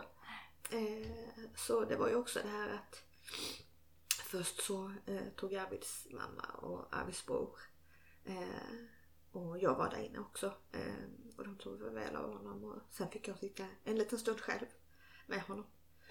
Och det är ju någonstans att ja, känna på dem, känna på fingrarna en sista gång. Ja. Känna på benen. Eh, känna på fötterna, håret. Ja. Alla de här bitarna. Eh, och eh, jag valde också att klipp, klippa en liten bit av Arvids hår så. Eh, som ett litet minne. Eh, men också i tankarna så har det varit att bevara allting som man kan få eh, till barnen då. Mm. Att de ska komma ihåg sin pappa. Så eh, i den stunden som jag tar farväl av Arvid så börjar eh, det tjuter ju ganska mycket när man ligger på Niva så, och är kopplad till maskinen så piper det ju hela tiden. Och, och det är ju också det här liksom, vad är det nu som låter? Vad är det som händer i kroppen? Vad är det som inte står rätt till? Och i den vevan så börjar det tjuta och, och eh, Arvid börjar bli jätte eh, om kinderna. Han börjar bli varm. Och, och, så att det någonstans blir, jag har funderat på det efterhand, men det blir som ett br- avbrott i, i, i mitt farväl till Arvid. Eh, så jag får nästan panik för jag vill inte uppleva mer, mer, eh, hur, ska, hur ska jag uttrycka det, med mer jag tänker att jag har varit med om ett trauma redan Mm. och får uppleva ett trauma till. För jag vet inte där och då kommer Arvid börja skaka eller kommer kroppen liksom börja hoppa i sängen? Kommer han börja fladdra med ögonen? Alltså sådana där saker som, som jag inte kan styra och jag vet inte eh, händer det här? Kommer jag få uppleva det? Och då kände jag nej, det är inte det sista jag vill ha Nej. eh, med mig härifrån utan någonstans vill jag ha liksom ändå en en fridfull, lugn Arvid som ligger liksom och, och någonstans har det bra. Eh, han har inte ont, han lider inte eh, under den här resan. Eh, egentligen från det det hände hemma fram till Linköping så han, han har inte varit medveten om vad som har hänt. Eh, han, har inte, han har inte kunnat höra oss även att vi har pratat med honom. Eh, för man säger oftast att hörseln är det sista som, Ja. som lämnar en. Men när vi ställer frågan till läkaren om och frågar liksom, är han medveten? Har han, hör, hör han någonting? Känner han någonting? Och de sa det att nej, han har inte, han har inte varit med om någonting. Han vet inte vad han har råkat ut för. Han, han vet inte om att, eh, att han är här. Eh, så så eh, jag kramar om Arvid en sista gång. För att jag är så rädd då att få uppleva ännu mer trauma. Mm. Sen samtidigt vill jag ju då att, att jag vill ju veta när, när, liksom, när dör han? För han är inte död då, för han Nej. lever ju faktiskt för hjärtat. Hjärtat slår ju. Mm. Eh, men det går liksom inte att rädda honom. Eh, så jag vill ju ändå liksom veta när, när, när, när dör han och, eh, och så. Så eh, jag väljer, jag, läm, jag lämnar Arvid där eh, och säger kram om honom en sista gång och klipper det där lilla, den här lilla hårtussen och, och får med mig de här sakerna som barnen har ritat som hänger ovanför honom. En nallebjörn har suttit jämte honom och, och lite sånt där. Eh, så jag får med mig de grejerna hem. Eh, och sen senare på kvällen eh, strax efter sju så får jag besked från sjukhuset då att Arvid eh, inte har avlidit. Så. Blir, eh, när blir det definitiva liksom slutet för dig? Är det när du går ut från hans rum eller är det när du får eh, samtalet? Det är nog när jag går ut från hans rum. Mm. Men jag förstår nog inte riktigt heller. Alltså man är, det, det har gått så fort. Eh, det har ju gått bara fyra dagar. Och Arvid levde ju, levde ju ett vanligt liv. Frisk och kry.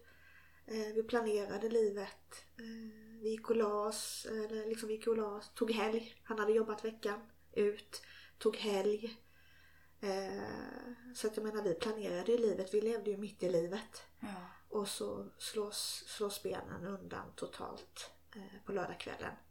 Och så finns inte Arvid mer på torsdagen. Så... Eh, ja, jag tänker att det kommer nog ta tid och och förstå någonstans. Nu har det ju gått ett år, drygt ett år då. Eh, så att jag tror att det är det här hoppet är det sista som lämnar en. Eh, när lämnar hoppet mig om att Arvid kommer köra upp på garageuppfarten. Så. Är du det hoppet fortfarande? Eh, nej, det är jag inte riktigt i. Eh, men jag har, kan nog säga att jag har haft det under ett år. Mm. Jag tänker att det är det här att hålla huvudet ovanför vattenytan. Eh, och någonstans, nej men nu kommer han, nu kommer våran bil. Nu är det Arvid som kör på garageuppfarten. Eh, den här längtan. Eh, så. Så att jag tänker att, att förstå och vad innebär det? Jag tänker att det är skillnad att, att kanske förlora sin mormor eller mm. morfar eller så på det sättet. Ja. Men att förlora sin man eh, mitt i livet mm. eh, och på det sättet eh, tar tid. Så, så även att man formellt sa, sa hej då till Arvid då så eh, vet man inte vad det betyder när man kommer hem. Eh, för det är ju då eh, mitt liv tillsammans med, med våra barn börjar utan Arvid. Ja. Det är så ogreppbart på något vis. Ja. Att, eh, att det ska, och brutalt. Mm. Att det ska fortsätta varje dag ja, ja. utan honom. Ja, att det inte är under en tid eller liksom utan det, att det är så. Det är det definitiva liksom. Ja. Och det är lite så jag tänkte också att jag, alla vandrar ju det här ekorrhjulet, vi snurrar mm. runt i det. Men jag fick ju en, en väldans fart till att, att hoppa av det. Mm. Och, oavsett om man vill eller inte. Utan liksom här blev man tvingad att, att hoppa av det här hjulet. Jag menar, eh, ett familjeliv där vi är en familj som, som eh, är otroligt tajta. Eh, vi gör allt för våra barn, vill vara med dem liksom på mm. aktiviteter. Se till att det går bra i skolan. Ja, men kanske bre den här lilla extra mackan fast de klarar det själva. Men liksom mm. någonstans liksom, ja, ett fantastiskt bra familjeliv. Så. Där det liksom egentligen inte finns någonting som, som, eh, som ska komma i vägen utan så här ska vi leva tillsammans och vi ska bli gamla tillsammans och vi ska få se våra barn växa upp. Vi ska, vi ska få uppleva barnbarn kanske eller mm. ja, vi hade köpt husvagn året innan. Vi hade precis varit ute på sommaren då så vi fick tre veckor mm. eh, i vår nya husvagn tillsammans då. Eh, och det var ett liv som vi älskade och, och stormtrivdes med. Men vi fick, vi fick bara tre veckor, vi fick liksom inget mer. Och det var också en plan att om fem år, men då gör vi det. Och, mm. Ja, det fanns ju massa planer. Mm. Så, så, så vad det egentligen betyder när man, vet, när man vet att någon ska dö och man lämnar någon där. Eh, man har inte en aning om vad det betyder. Eh, man kan inte tänka sig vad, vad, vad det kommer innebära. Eh, då. Hur tog du dig igenom tiden med ja, begravning? Eh, allt som ska göras inför det och Mm. att ta sig igenom den dagen. Och hur såg den tiden ut? Det är ju... Det var tre, fyra intensiva veckor eh, där jag egentligen i princip, jag var ju sjukskriven då. Barnen var också hemma, eh, kommer jag inte ihåg, men de var hemma också ett par veckor från skolan. Men det är så mycket om och kring. Man ska ringa, det är fakturer och det är också om man tittar idag. Eh, man digitaliserar saker, man får inte hem fakturorna idag. Det kanske hamnar hos eh, Kivra-postlådan eller det finns på precis. internetbanken. Eh, så i den vevan när, när Arvid per dödsdag egentligen så, så låser man ju alla Arvids behörigheter, alla tillgångar, allting. Allt det som egentligen stod på Arvid. Så. Så då är det liksom att försöka vilka, vilka fakturor har vi? För man delar ju någonstans på saker och ting i, ett, i en familj. Mm. Eh, Arvid var den som betalade våra fakturor så det var ju liksom Allting stod ju på Arvid. Var får han den fakturan? För det liksom, den kanske kom till Swedbanks appen och den kom till Kivra-appen.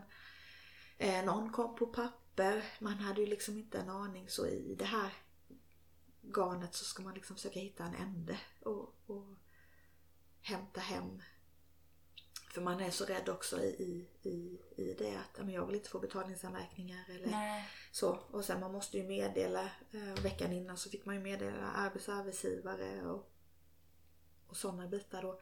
Så att jag tänker att man är så inne, man är så inne i sin bubbla eh, och försöker liksom överleva bara av det som, ja men liksom fakturer, vi måste, barnen måste få mat. Alltså man, man är så fokuserad på det och, och de här väntetiderna som är, ja men du är nummer 58 i kö. Ja, det tar två timmar att komma fram.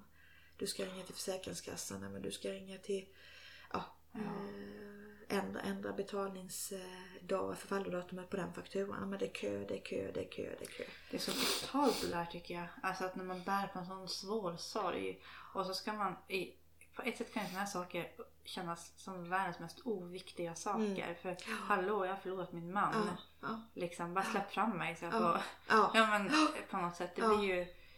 Och så ska man brottas med sådana saker. Ehm, ja. Som... Och det, jag menar det, man pratar ju om liksom, vad kan jag hjälpa dig med och inte. Men det är svårt också för någon annan att komma in. Och- Mm. Och jag tänker att jag måste ju, för att komma vidare överhuvudtaget så behöver man ju ett dödsintyg. Ja. Jag får ju inte röra någonting så även att vi var gifta så får jag inte röra någonting som, som egentligen stod eh, i Arvids namn förrän jag hade det här eh, dödsintyget. Då. Och det tar ju ett par dagar innan man får det. Ja. Så samtidigt som man kommer hem och, och har barnen där Arvids skor står som de gjorde på lördagen eh, sista gången han, innan han klev in. Liksom. Alltså sådana saker. Mm. Eh, det var ju vårt hem. Så i, i det så fanns ju Arvid kvar. Eh, som att han, han skulle ha levt på söndagen också. Så... Eh, och han, fick, och han har fått leva vidare. Eh, det tog ett bra tag innan jag plockade den. Hans saker. Så.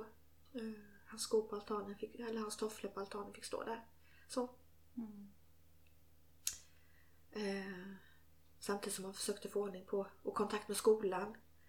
Få en så trygg tillbakagång för barnen som möjligt då till, till skolan.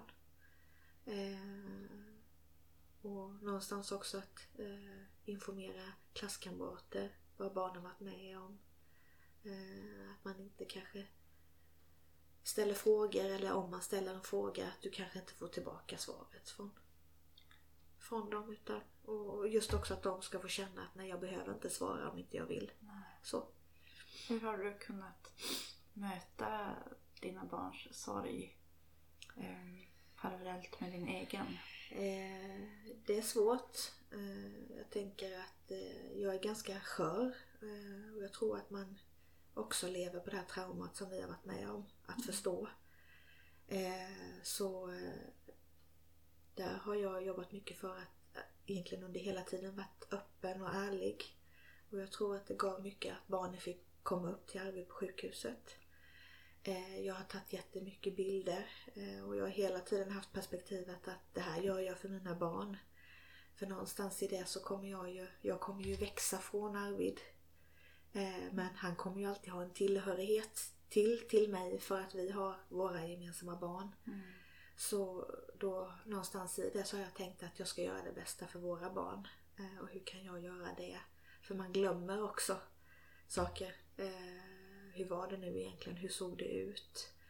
Eh, det kan också vara skönt att faktiskt kunna prata om nu exempelvis kunna plocka fram en bild. Så här såg det ut när pappa låg på sjukhuset om de har en fråga. Att inte, att inte dölja svaren utan att, att vara ärlig och öppen eh, i det. Mm. Jag tror att det, det, är en stor bit att låta barnen få vara med. Mm. Eh, Pratar de eh, mycket om det som händer på lördagen? Alltså det här när de kommer upp för trappen och ser. Är det någonting som har liksom etsat sig fast hos dem så att de pratar och bearbetar den biten? Eh, vi, har ju, vi har ju bearbetat det tillsammans eh, genom att, att prata mycket och, och att låta dem få ställa frågor. Mm. Eh, för vi, vi har ju ändå varit i samma, samma rum och, och, men de har uppfattat det kanske på ett annat sätt. Mm. Eller att eh, jag gjorde så att jag har pratat med, om, eh, om det med dem. Eh, hur det hände, varför det hände. Eh, vi fick också med oss pedagogiska bilder från sjukhuset som förklarar hur hjärnan så ser ut. Mhm. Så att vi, så att vi kan titta på dem. Ja, men det, liksom, vad, vad betyder det att inte hjärnstammen fungerar? Ja men pappa hade inte kunnat göra de här sakerna. Vi hade inte kunnat göra de här sakerna. Ah. Eh, så att liksom hela tiden försöka få dem till att förstå. Sen tror jag också att de kanske då ställer en fråga och aha okej. Sen kommer den här frågan efter ett tag igen. Så att jag tror också i det så är det en bearbetning i att, att hålla det levande på något sätt. Att prata om det. Att inte, att inte stänga dörren. Nej, precis.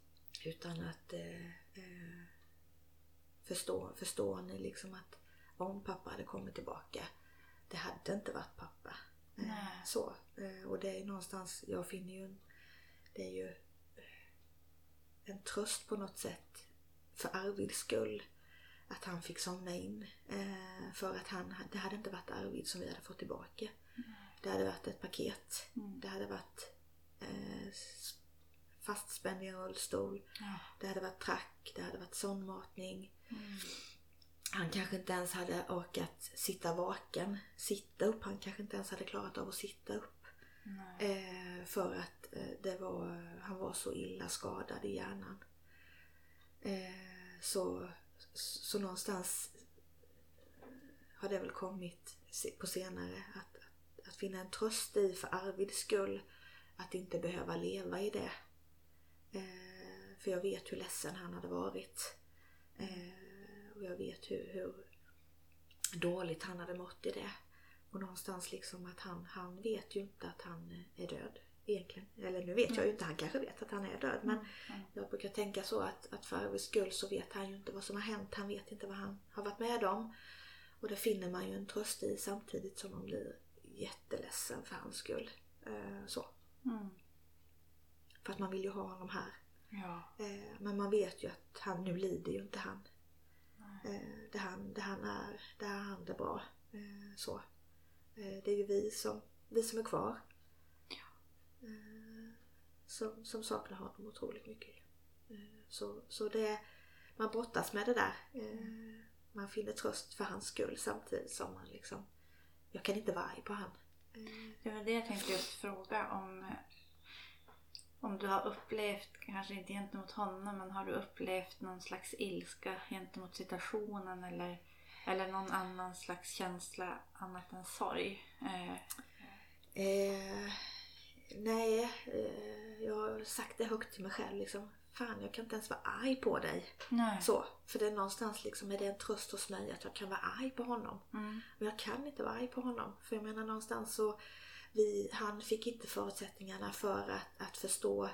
Han har haft, eh, han har haft huvudvärk. Eh, och vi hade ju coviden eh, på vårkanten. Eh, och eh, eh, drogs ju med, med huvudvärk Mhm. Under hela sommaren. Eh, och sen så pratade vi om det att men jag känner mig konstig i kroppen, så han. Ja men det gör inte jag. För huvudvärken hade vi gemensamt men jag kände mig ju frisk i kroppen men det gjorde inte han. Mm. Eh, gå till läkaren, sa jag då. Mm. Och tjatade hela sommaren till, på honom att gå till läkaren. Och ja, ja, ja. Och han kunde väl inte heller kanske känna att "Vad, det är ju inget... Alltså, jag känner mig konstig men vad ska man beskriva för en läkare när man kommer dit? Mm. Att jag känner mig konstig i kroppen. Mm. Eh, så, men det var ju inget som han pratade om så jag vet inte om han hade en rädsla för att vad händer om jag går dit? Vad är det de ska se? Mm. Eh, men jag pratade, tjatade på honom hela, hela sommaren egentligen. Och till och med satt en del på hans arbete började säga, liksom säga men gå till läkaren nu då. Så här, du kan inte dras med den här huvudvärken eller så. Eh, och hade också par, två gånger eh, i samband med att han gjorde saker eh, suttit på knä och rest sig upp, fått de här, ibland kan man ju bli lite ur för att Mm. man reser sig upp, ibland har blodtrycksfallen. Fått det. Eh, men det har man ju liksom antrott att det, det har varit eh, i samband med att man reser sig upp för Mm. fort då. Eh, sen eh, helgen innan det hände, så på veckan där så vaknade han ur. Och det hade han inte gjort innan. Så då vaknade han ur och fick de här alltså, känslan av att han, att han behövde eh, kräkas då. Jaha. Och då tog han kontakt med vårdcentralen. Aha. Så, Så han hade en kontakt med dem innan? så han hade en Mm. kontakt med vårdcentralen. Eh, och sen, så han var, där på, han var där på tisdagen och så hände ju detta på lördagen då. Mhm. Och då var det eh, det man kunde se var, var att han hade, han hade högt blodtryck. Men inte anmärkningsvärt till att det var alldeles för högt så att man skulle se att nej, det här behöver vi kolla vidare nu. Det man kollade var egentligen huvudvärken då. Eh, och försöka utesluta så att det inte, om det inte var, skulle varit någon hjärntumör som tryckte Nej, på hjärnan eller så då. Men han hann ju aldrig gå på den röntgen. Nej. För den kom ju veckan efter. Och då Ja. fanns ju inte Arvid längre. Så.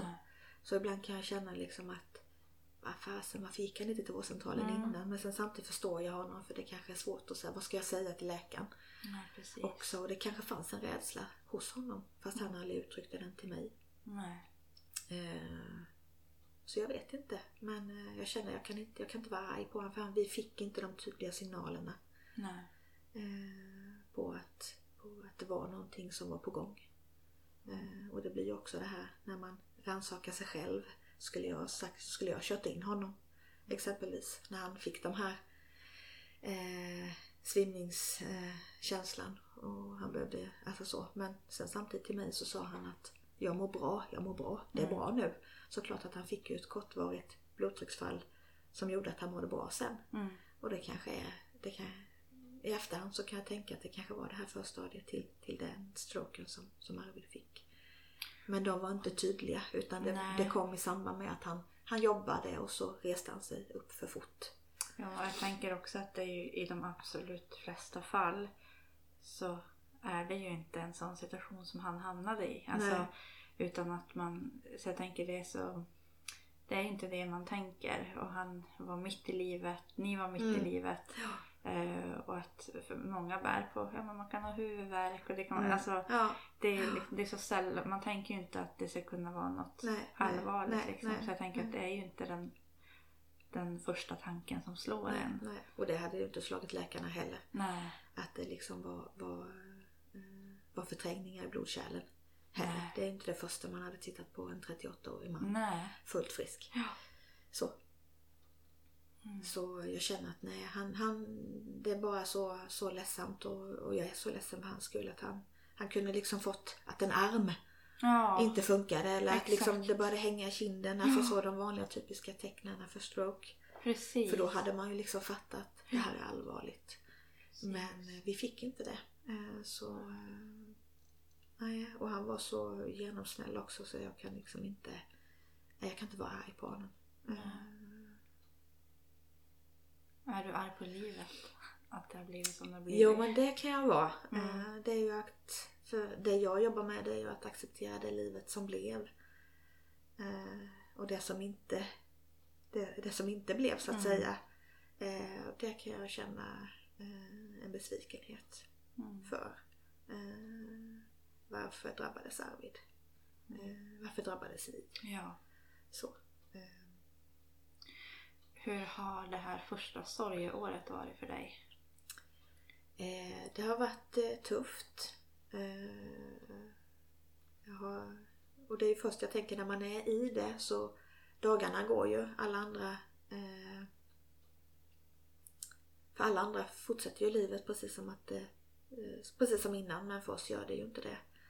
Eh, och jag tänker att det är oerhört viktigt att få, eh, få hjälp, stöd och hjälp. Eh, jag har ju haft ja, men all, all, all den omsorgen som, som har funnits omkring oss bland nära och kära. Eh, det, har stått i, det har stått matkassa på dörr, vid dörren. Mm. Eh, jag har fått otroligt mycket blommor. Eh, folk har liksom ja, någonstans skickar man ju en tanke att vi tänker på, på er men jag tänker att visst det kan man göra men det är så viktigt att, att, att, någon, att de finns där. Mm. För i det så orkar man inte alltid svara, man orkar inte alltid handla, man orkar inte Nej. så. Så att man behöver eh, mycket stöd. Konkret stöd. Eh, ja, mm. ja, och även att man kanske säger nej så behöver man den här som knackar på dörren och här har du en middag tills imorgon. Ja. Så, vi levde ju liksom på nudlar, panpizza. Mm. Allting slogs ju omkull så man orkade ju liksom inte, man orkar inte göra någonting, man orkar inte tvätta. Man orkar inte städa, man orkar, alltså så. Och det är inte viktigt helt plötsligt. Så, det är inte viktigt. Utan eh, det som är viktigt är att, att någonstans att, att vi har varandra, jag och barnen har varandra. Eh, men i det så, så, så fortsätter ju livet och, eh, och vi bara hänger på. Dagarna bara går ju och man måste liksom, man, ja, man går och lägger sig, man vaknar, dagen går samtidigt som allt det här andra ska, ska ordnas runt omkring. Mm. Så det är ju mycket att, att, att hålla huvudet ovanför vattenytan. Så. Man, eh, att köpa en, en, en lampa som kanske var Ja men det gör vi. Vi köper en lampa till, till fönstret. Ja men det blir jättefint. Det är inte viktigt längre. Mm. Saker är inte viktiga. Eh, en duk är inte viktig. Så att vi, att vi har en, en gammal duk på bordet, det, liksom det, det, det spelar ingen roll. Utan det, det, är mer att man får, man får vara tillsammans. Och att man får uppleva saker tillsammans. För man vet inte, livet kan ta slut imorgon. Mm. Eh, och då måste vi göra, då måste vi, då, är, ja, då måste vi prioritera på något sätt det som är viktigt. Och det som är mindre viktigt. Har du eh, har det här liksom gett dig en större rädsla för, för livet eller liksom hur, hur det kan gå eh, gentemot dina nära och kära? Eller? Eh, ja, på ett sätt har det ju det. Eh, för livet är ju så skört. Mm. Jag hade ju inte en aning om att livet var så skört. Eh, Arvid, ska, Arvid ska ju alltid finnas där. Han ska alltid finnas där för mig. Eh, så. Det är ju det är, ju, det är jag som ska försvinna före honom. Mm. Någonstans så liksom klart att man vet att man eh, livet kommer ta slut. Men när, det vet man ju inte. Eh, och nu har jag fått, fått erfarenheten av att veta att det kan ta slut imorgon. Jag själv vet ju inte ens om jag lever imorgon. Så eh, jag fokuserar inte på att, att barnen kanske har, som jag gjorde innan, men det ska vara fint i garderoben. Där ska det ligga, alltså så. Man ska ha rena, alltså man ska byta kläder varje dag. Det, är inte, det, är inte, det lägger jag inte fokus på längre. Det är inte viktigt. Jag tar inte sådana strider som jag inte som jag inte behöver göra utan nej, det är liksom att eh, leva, leva här och nu. Leva, leva idag eh, och försöka må så bra som möjligt. Mm. Att barnen har det så bra som möjligt. Eh, och finnas där för dem. Så någonstans liksom det, det livet spelar ut sig eh, för att det är så skört. Vi är inga maskiner. Eh, så. Och någonstans så är man ju också man är ju ja, det som är runt omkring en. Eh, hur länge ska min mamma leva? Alltså så. Eh, mm. Hon är ju min stöttespelare nu. Så. Mm. Hur länge får jag kvar henne? Så. Och en rädsla kanske för att få barnen vara friska. Mm. Så. Får jag leva? Hur länge får jag leva? Så i det också så har jag behövt planera för eh, och förbereda barnen för om inte jag lever livet ut? Eh, vem vill ni bo hos? Har du tagit de frågorna liksom? Med, Eh, med ja, det har jag gjort. Eh, och jag tänker att det är nog för att vi, alltså vi blev så... Eh, vi, vi, alltså det var som, någon kapade ju benen på oss. Mm. Bara pang bom. Eh, och då kan jag leva, då kan jag veta att, att barnen har det bra om inte, jag, om inte jag lever livet ut. Och vad är leva livet ut? Jag vet inte ens om jag blir 80 eller om jag blir 40. Alltså så. Mm. Och då kan jag också trygga barnen med eh, att, eh, att höra vad deras önskningar är. Vem vill ni bo hos? Vill ni bo kvar här i huset? Om ni, ja, om ni inte kan ta hand om er själva, vem, vem vill ni? Vem vill ni att eh, ha er hos här? Vem, vem vill ni ska bo här hos er? Mm. Eh, man planerar ju, eh, jag har ju också valt att, eh, att donera mina organ Mm.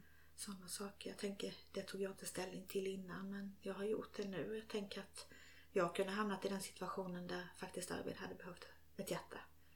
Eh, och där hade funnits en man ute som hade varit i Arvids position och där den då hade lämnat ett hjärta till Arvid exempelvis. Mm. Som hade gjort att han hade faktiskt kunnat leva vidare. Eh, så det är också sådana ställningstaganden som jag har gjort. Eh, och någonstans liksom man förbereder ju ekonomi. Man tänker på ett helt annat sätt. Mm. Eh, så. Vi var i den här bubblan innan, vi hade varandra, vi behövde inget annat. Jag hade Arvid, jag behövde ingen annan. Arvid hade mig och Mm. eh, han behövde ingen annan. Vi hade våra barn. Mm. Så nu, nu, och nu, nu ligger allt ansvar på mig. Så. Blir jag sjuk, för jag vet inte, jag kan inte styra om jag blir sjuk. Men blir jag det så måste jag liksom ha, ha styrt upp. Eh, så att mina barn har det bra. Mm. Så eh, man hamnar i en, i en annan situation, man tänker på ett annat sätt. Det kräver mycket mod, tänker jag. Att vara, eller ja, det kräver mod men man har inget val heller. Att, Nej, nej. på något nej. sätt att, eh, att stå själv i detta. Och, Mm, mm, eh, jag tänker att det, det bor ju en, en otrolig styrka i dig eh, som ändå eh, spontant så tänker jag och jag, jag tror absolut inte att jag är ensam att tänka så. Så tänker man att nej men jag skulle bara bli paralyserad. Det skulle inte gå alltså av sorgen och smärtan. Mm, mm. Eh, men att du ja, du kliver upp på morgonen och, och ja, gör det. ja, ja. Och jag gör ju det för, jag gör det för barnens skull. Mm. Eh, sen jobbar jag ju med att man inte får glömma sig själv. Eh, jag finns ju också. Mm. Men mitt fokus har varit att barnen ska ha det så bra som möjligt. Jag måste göra deras tillvaro så trygg som möjligt. Eh, nu och för framtiden. Eh, det är ganska basalt men eh, där vi ligger begravd idag. Eh, där ska jag också ligga. Mm. Eh, jag också tänkt det är helt sjukt. Jag är inte ens fyllda 40 år. Jag vet var jag ska ligga den dagen jag inte finns längre. Mm. Jag vet vilken gravsten eh, jag ska ha. Jag har förberett liksom allt för barnen. Jaha. Så, så jag har liksom tänkt att jag ska inte ha mer barn i mitt liv. Sen vet jag inte vad som händer. Eh, men eh, eh, jag vill att barnen ska veta att eh, när jag inte finns så, så ska jag ligga där pappa ligger. För vi, vi liksom, eh, hade inte jag Arvid träffats så hade inte barnen Nej. funnits. Precis. Eh, och i och med att jag liksom inte vill ha mer barn så utan eh, så blir det också att, att de ska kunna gå till, till en trygg plats Mm. där deras mamma och pappa finns. Mm. Så. Mm. så det är också liksom att förbereda det. Det har jag gjort för dem. De behöver inte tänka den dagen. Nej. Så. Eh, så att, eh, Vilken trygghet. Att, både för dem och för dig. Ja. Att veta att Ja, det är ja. liksom ja. att inte behöva ställa sig inför det. Att Mm, de ska behöva bestämma. Mm, liksom. mm. Samtidigt är det helt, helt sjukt att man ens behöver Absolut. tänka i, så, ja, i sådana frågor. Mm.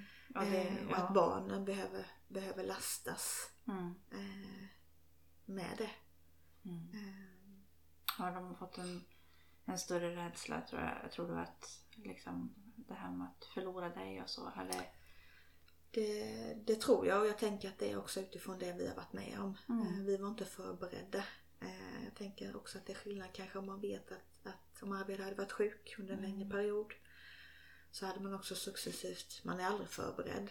Eh, så tänker jag. Men man har också på något sätt, det är ju en insikt eller en förståelse i att nej, det, det kommer inte gå. Sen är man aldrig förberedd. Men vi hann ju inte förbereda oss heller. Vi Nej. hann ju inte planera eller prata eller någonting sånt där. Eh, så, det var som Arvid sa innan han, innan han försvann. Jag skulle säga någonting och det har jag funderat mycket på. Vad var det han skulle säga? Han hann ju liksom uttrycka att, Ja, där jag, ska säga, jag, ska säga, jag skulle säga någonting. Mm. Eh, så. Vad var det han skulle säga? Skulle han säga att han inte mådde bra? Mm. Eller skulle han svara på min fråga? Mm. Eller skulle, säga, skulle han säga att nu dör jag? Så, så att det är ju... Eh, jag tänker att i, i sorgen och under det här året så får man också... Jag tänker man kommer tillbaka till olika saker. Man glömmer. Och sen just det, så här, så här hände, det här hände. Eh, eller det här, det här sa han. Mm. Och så bearbetar man det. Eh, så så att det, jag tänker att jag måste... Mm, jag måste göra det bra för barnen. Det är utgångspunkten. Och det, det är ju våra barn. Mm. Så, och i och med att vi var så tajta, vi, ty, vi tyckte oftast lika, tänkte lika. Eh, vi fyllde oftast i orden efter, alltså lite så. Mm. Så, så tänker jag också att det här, det, det är vad Arvid hade velat. Mm. Eh, och det är det som jag kan göra för våra barn. Genom honom, fast han inte kan, kan uttrycka det. Det är ju... eh, det låter som att ni har haft en sån oerhört fin relation. Och jag tänker att det gör det på ett sätt ju än mer hjärtskärande. Eh, men det gör det ju också att man känner att så fantastiskt att du har fått leva med den här människan Mm. i, Mm. i 20 år. Ja, ja. Eh, tänk att, Mm. att han blev ja. din. Ja, ja jo, men det är ju Det så. är ju fantastiskt. Man blir ju så ledsen. Eh. Samtidigt så blir man ju så glad. Och det är ju det man får Mm. lära sig i, att hantera i sorgen. Att, att finna och kunna gå tillbaka och prata om Arvid. Eh, och minnas honom. Eh, och det vi har fått dela, att vi faktiskt har fått dela det. Mm. Eh, sen är det ju, så det, det är ju Sen är det ju en sorg att inte få dela Arvid och ha honom med oss. Mm. så. Men det, det är en balansgång i det där att acceptera det. Det är att acceptera det livet som blev. Mm.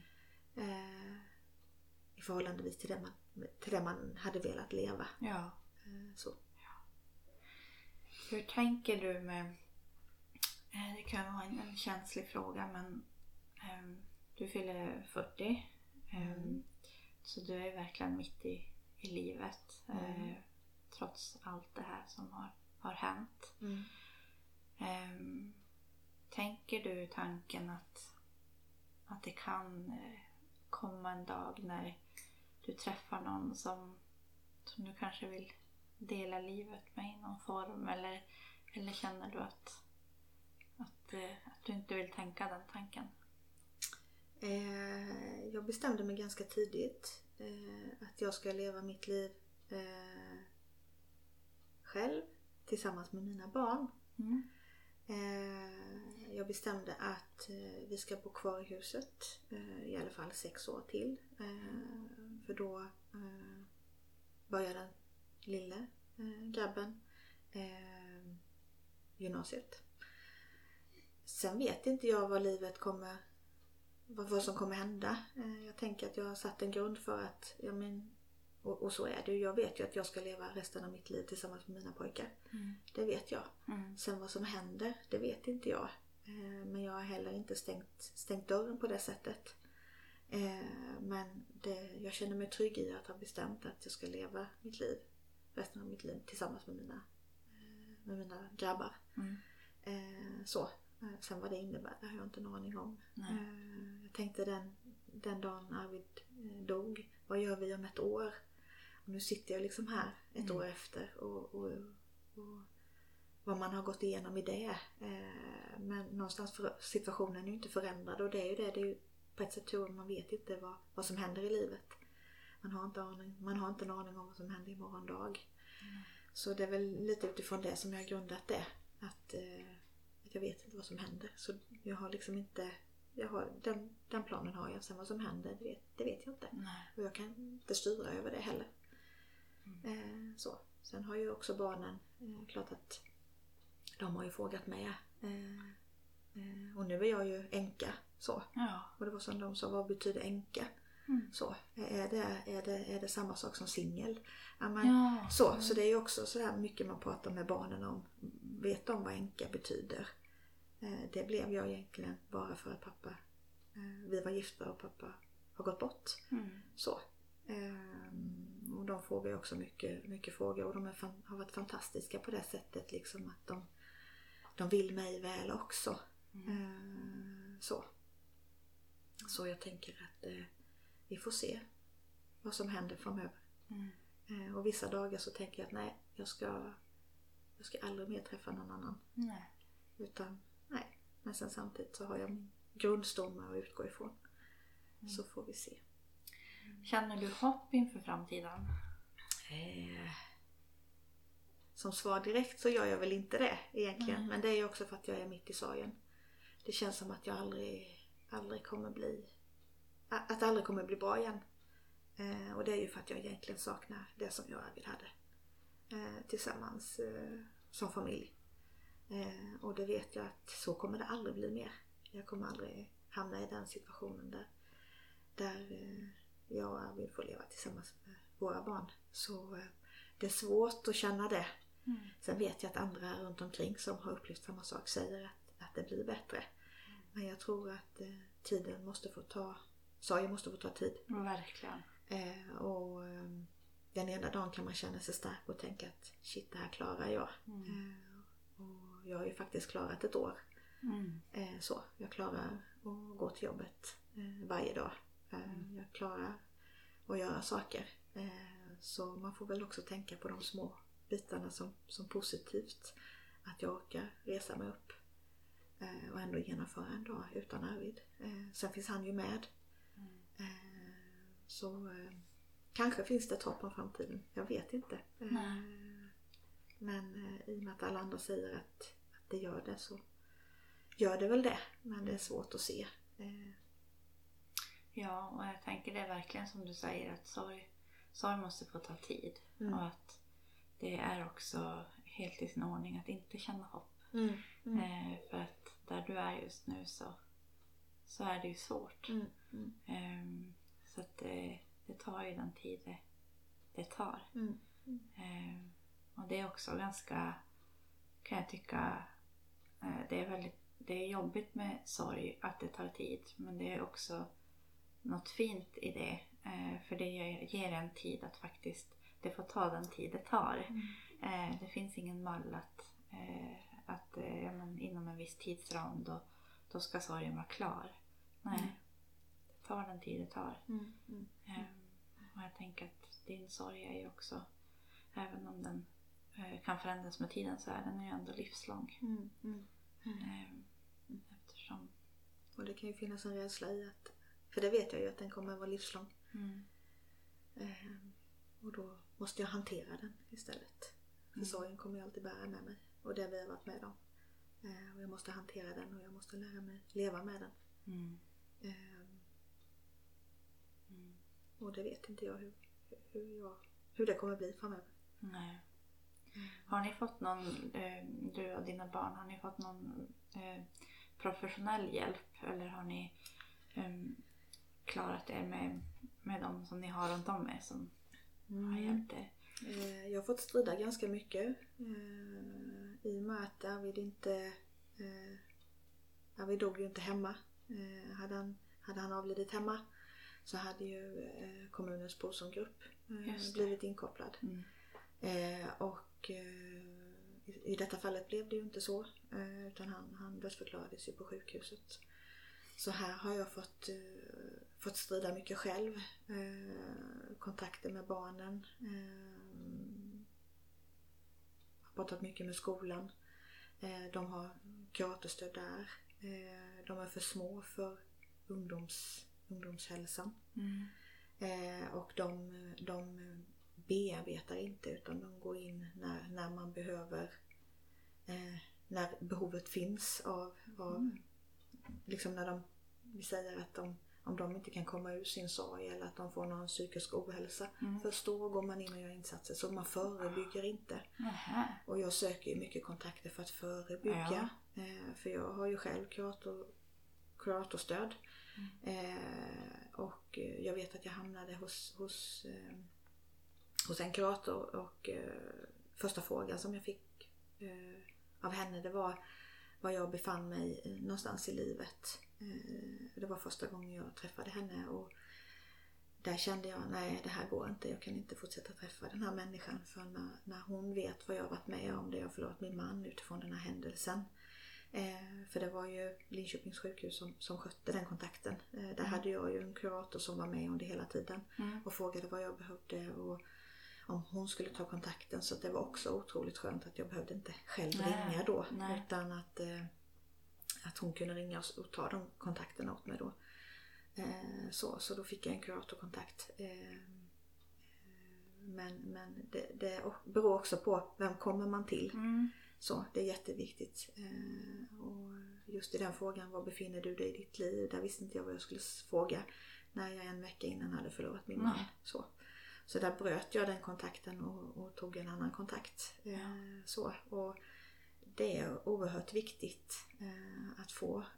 Det är inget som serveras utan man måste vara om sig och kring sig. Så samtidigt som man har en sorg själv så måste ja. man strida för vad har jag för, för möjligheter att få, att få hjälp. Mm. Eh, jag sökte ju också, eh, jag vet ju att eh, kyrkan så har sorgegrupper. Mm. Det kanske inte är så vanligt att, man, att, att människor där som, som är i, i samma ålder som, som jag går dit. Mm. Utan de kanske är mer ja, 70-80, mm. alltså där. Mm. Eh, och de är inte mitt i livet på samma sätt som jag är mitt i livet. Men jag sökte, jag sökte genom, genom kyrkorna och fick kontakt där med en diakon som skickade mig till, eh, till Vårsol. Till vår, Vårsol? Eh, vår, eh, ja, eller ja. Eh, det är ju, eh, det är ju genom Frälsningsarmén. Ja. Mm. Så har man ju, det är ju här i Jönköping. Som jobbar mycket med, med sorg. Mm. Så där har jag och barnen gått i eh, gruppsamtal där barnen har fått träffa andra barn som mm. har mhm. förlorat sina föräldrar. Mm. Antingen sin mamma eller sin pappa. Och jag har fått träffa andra eh, kvinnor som har förlorat sina, sina män. Mm. Eh, och det har också varit i samma, ungefär i samma ålder. Eh, så det har varit, eh, där har varit en otrolig stöttning. De gör ett fantastiskt arbete där. Mm. Men för att komma dit så, så har jag fått strida mm mycket själv och det är nog tack vare att, att Arvid inte äh, gick bort hemma. Man hamnar liksom mellan stolarna? Man hamnar lite i kläm. Mm. Ja, ja, ja. Så, så, ähm, och jag vill att mina barn ska bearbeta, vi behöver bearbeta det här nu. Mm, jag vill precis. inte att vi ska bearbeta, eller att vi inte har bearbetat detta om, om, om fem år. Precis. Att arbetet ska börja då. För jag tänker att man också i tider av livet får bearbeta eh, sin sorg. Så att det kan komma, man kan ju bearbeta men sen kan det komma en ny tid i livet som gör att sorgen på något sätt, ja man mm. får fortsätta bearbetningen. Mm. Um, och då vill man inte, ja men man vill ha påbörjat det um, så fort ja. som möjligt. Ja, ja. Och jag har ju gått hos kurator under, under ett års tid. Eh, och det är ju eh, först nu kanske som jag inser och tar till mig det som, som hon har mm. jobbat med mig med. Mm. Eh, I början jobbade jag mycket med barnen. Så. Mm. Eh, att jag själv kunde genom det som jag fick genom henne då coacha mina barn och stötta mm. dem på det sättet. Mm. Eh, och man gör ju allt för sina barn. Man, man lägger sig sist. Mm. Eh, så. Så jag tänker att det, det är en balans i det. Att, att dels kunna stötta barnen i deras sorg och den sorgen som jag får hantera som de har. Mm. Eh, samtidigt som jag har min egen sorg. Eh, så. Mm. Vad är den eh, vad är hittills den viktigaste liksom, insikten eller um, verktyget som du har fått till dig? Eh, som, du, som du känner att du har tagit till dig? Ja, eh, men jag tänker, i, jag är ju eh, jag tänker att eh, vi är olika som människor och jag, eh, mina barn är ju, det, det, de är ju de enda som jag har kvar. Mm. Så eh, jag tänker att eh, det, som har, det som jag har fått insikt om nu det är ju egentligen att, att, att jag också behöver, eh, behöver vara rädd om mig själv. Mm. Eh, så, för jag tänker någonstans så man, man Man, det så... Det finns en stor risk att man kör sig själv i botten. Eh, och jag har varit lite där utifrån att jag jag har varit sjukskriven eh, ganska länge och jag är fortfarande. Jag är inte i den här processen som, som Försäkringskassan tycker att man ska vara i när man genomgår en sorg. Man kan inte bearbeta sorgen hur länge som helst utan man ska liksom köras in i arbete. Och jag tänker att eh, i det så är det mycket att, att, ta hand om sig själv. Och jag tänker att nu, jag har inte gjort det eh, så. Och nu någonstans så har jag fått, det är kroppen som reagerar. Eh, så min kropps insida är ganska sliten. Man kan, man kan, eh, man kan fräscha upp sig och man kan eh, spegla det eh, utåt sett, att det är bra. Mm. Men insidan kan vara trasig. Mm. Så jag tänker också att det, är mycket att ta hand om sig själv. För man bär på så stora bitar. Mm. Och mycket som man lastas för. Som man tidigare har delat på två. Mm. Så jag tänker att det, det, är viktigt att, att kunna rå om sig själv. Kunna, det, det är helt okej okay att sitta i soffan. Du har mm. inte tvättat tvätten.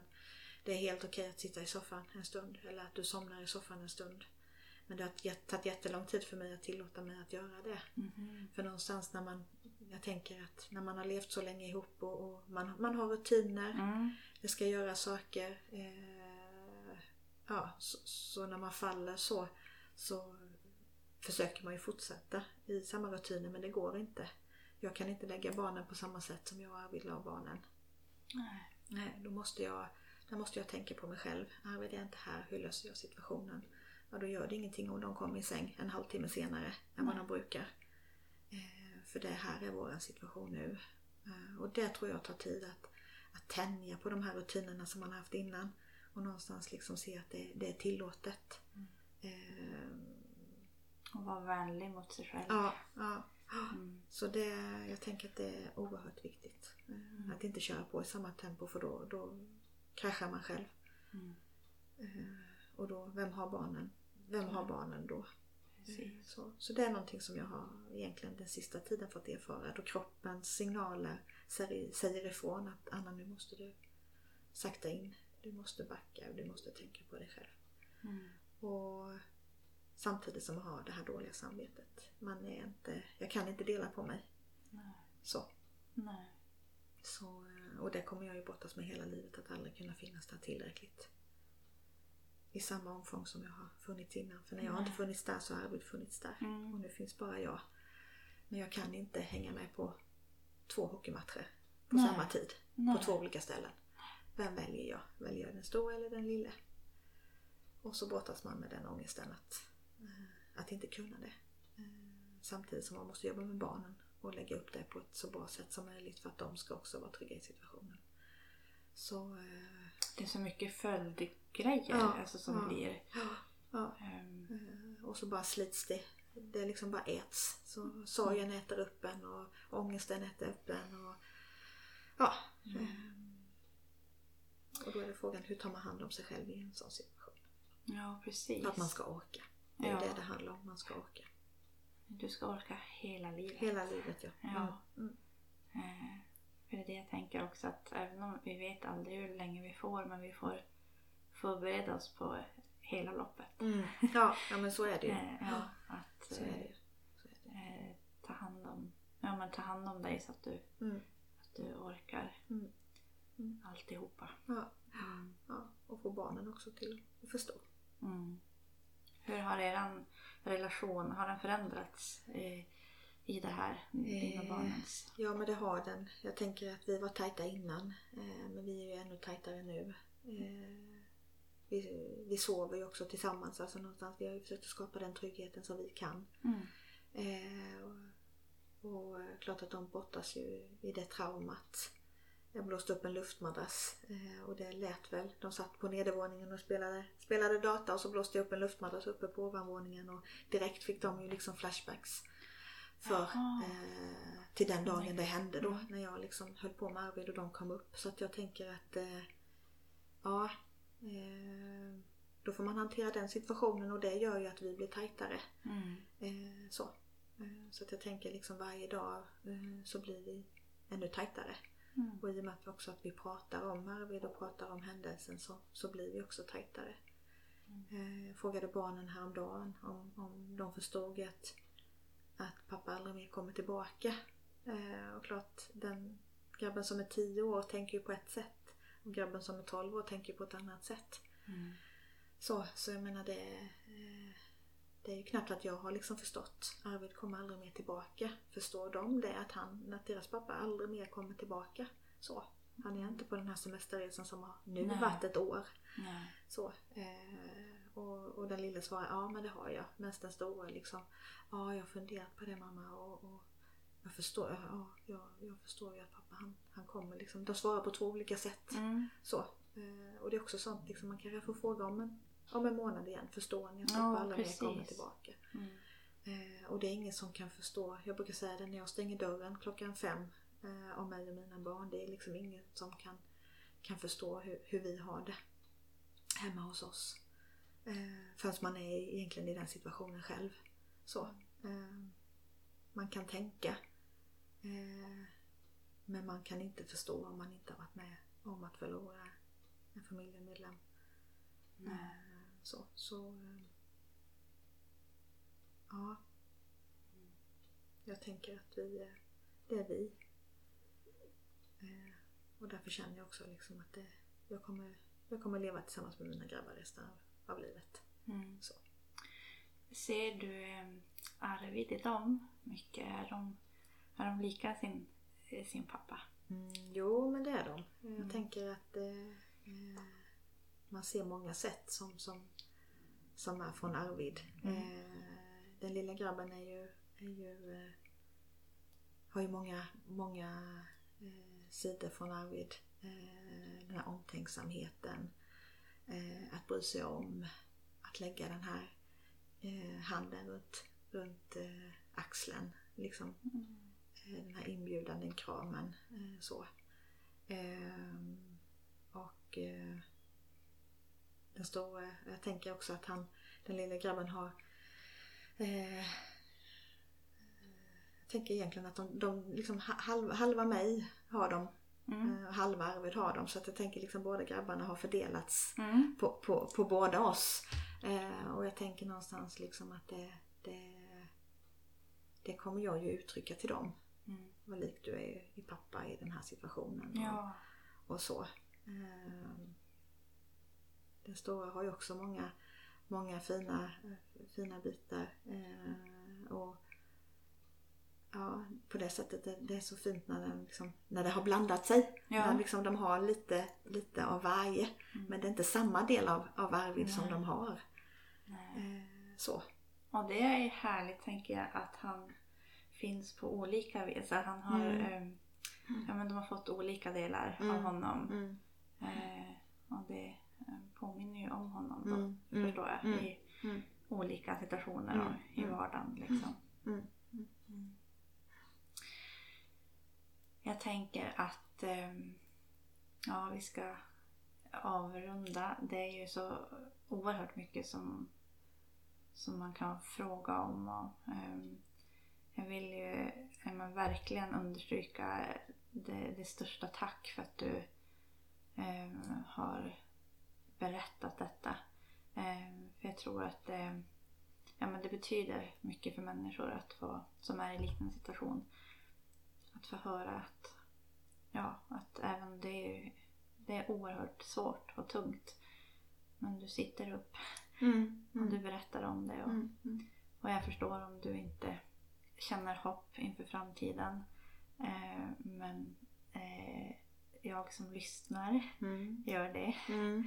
Eh, verkligen. Mm. Ehm, och att det, det är ju så med sorg att, att det, känns, det kan kännas så oerhört hopplöst men på något märkligt vis Mm. så kommer ju livet också att börja spira. Ja, ja. Ja. Ehm, men, men det är ju helt okej att det inte känns så just nu. Nej, just nu känns det inte så. Men ändå tänker jag att det kommer så småningom. Ja, Och det är väl det som är den här sorgeprocessen. Det måste få steg. ja, Och man måste acceptera de här stegen. Och, och i det så tror jag också att det är oerhört viktigt att, att, få, att få höra andra också. Ja. Så känner jag och upplevde jag när jag blev själv att eh, man känner sig fruktansvärt ensam. Mm. Eh, men man är inte ensam. Det finns fler som har eh, och är i den situationen som, som jag är i. Och någonstans upplever jag att det ger trygghet att få, att få möta eller att få lyssna. Mm. Så för de som har genomgått en sorgeprocess som är en bit framåt, de, de finner ju hopp. De har ju, mm. får, har ju fått ett hopp. Så även att inte jag uttrycker att jag har ett hopp så genom dem så vet jag ju någonstans att, att det finns ett hopp. Mm. Men det där hoppet landar hos mig, mm. eh, det vet man inte för det är så individuellt. Ja, och jag tänker så. också att under tiden som du inte bär på det så får andra bära på det. Mm, på precis. Mm. Ja. Eh, det kommer, jag tror det kommer landa hos dig. Mm. När vet jag inte. Men, nej, nej. men det tar ju den tiden ja, det tar. Ja. Um, finns det någonting som du skulle vilja skicka med den som lyssnar? Eller något som du vill bara få? Eh, nej men jag tänker att någonstans så eh, att jag är här idag är ju någonstans också att, att, få prata om det, eh, att få bli ledsen. Eh, och det är ju en form av bearbetning. Mm. Så jag tänker att, att det är också viktigt att, att inte lägga, lägga locket på eh, utan att, att, att man faktiskt eh, pratar om det. Det, jag tänker att det är oerhört viktigt och det är väl det som är en del av, av den här sorgeprocessen i bearbetningen. Att, att få prata om det eh, och också kunna stärkas i det. Eh, varje gång jag pratar om det så, så, så stärks jag ju också eh, utifrån att jag be, bearbetar det. Så det tror jag är viktigt. Att våga sätta att ord våga, ja. på det som mm. känns. Mm. Mm. mm. Och att man inte är ensam. Mm.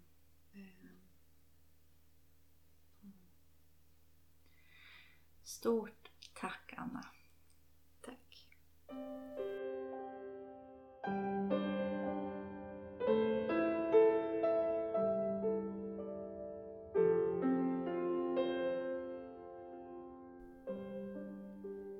Du har lyssnat till Sorgepodden med mig, Hanna Nathanaelsson.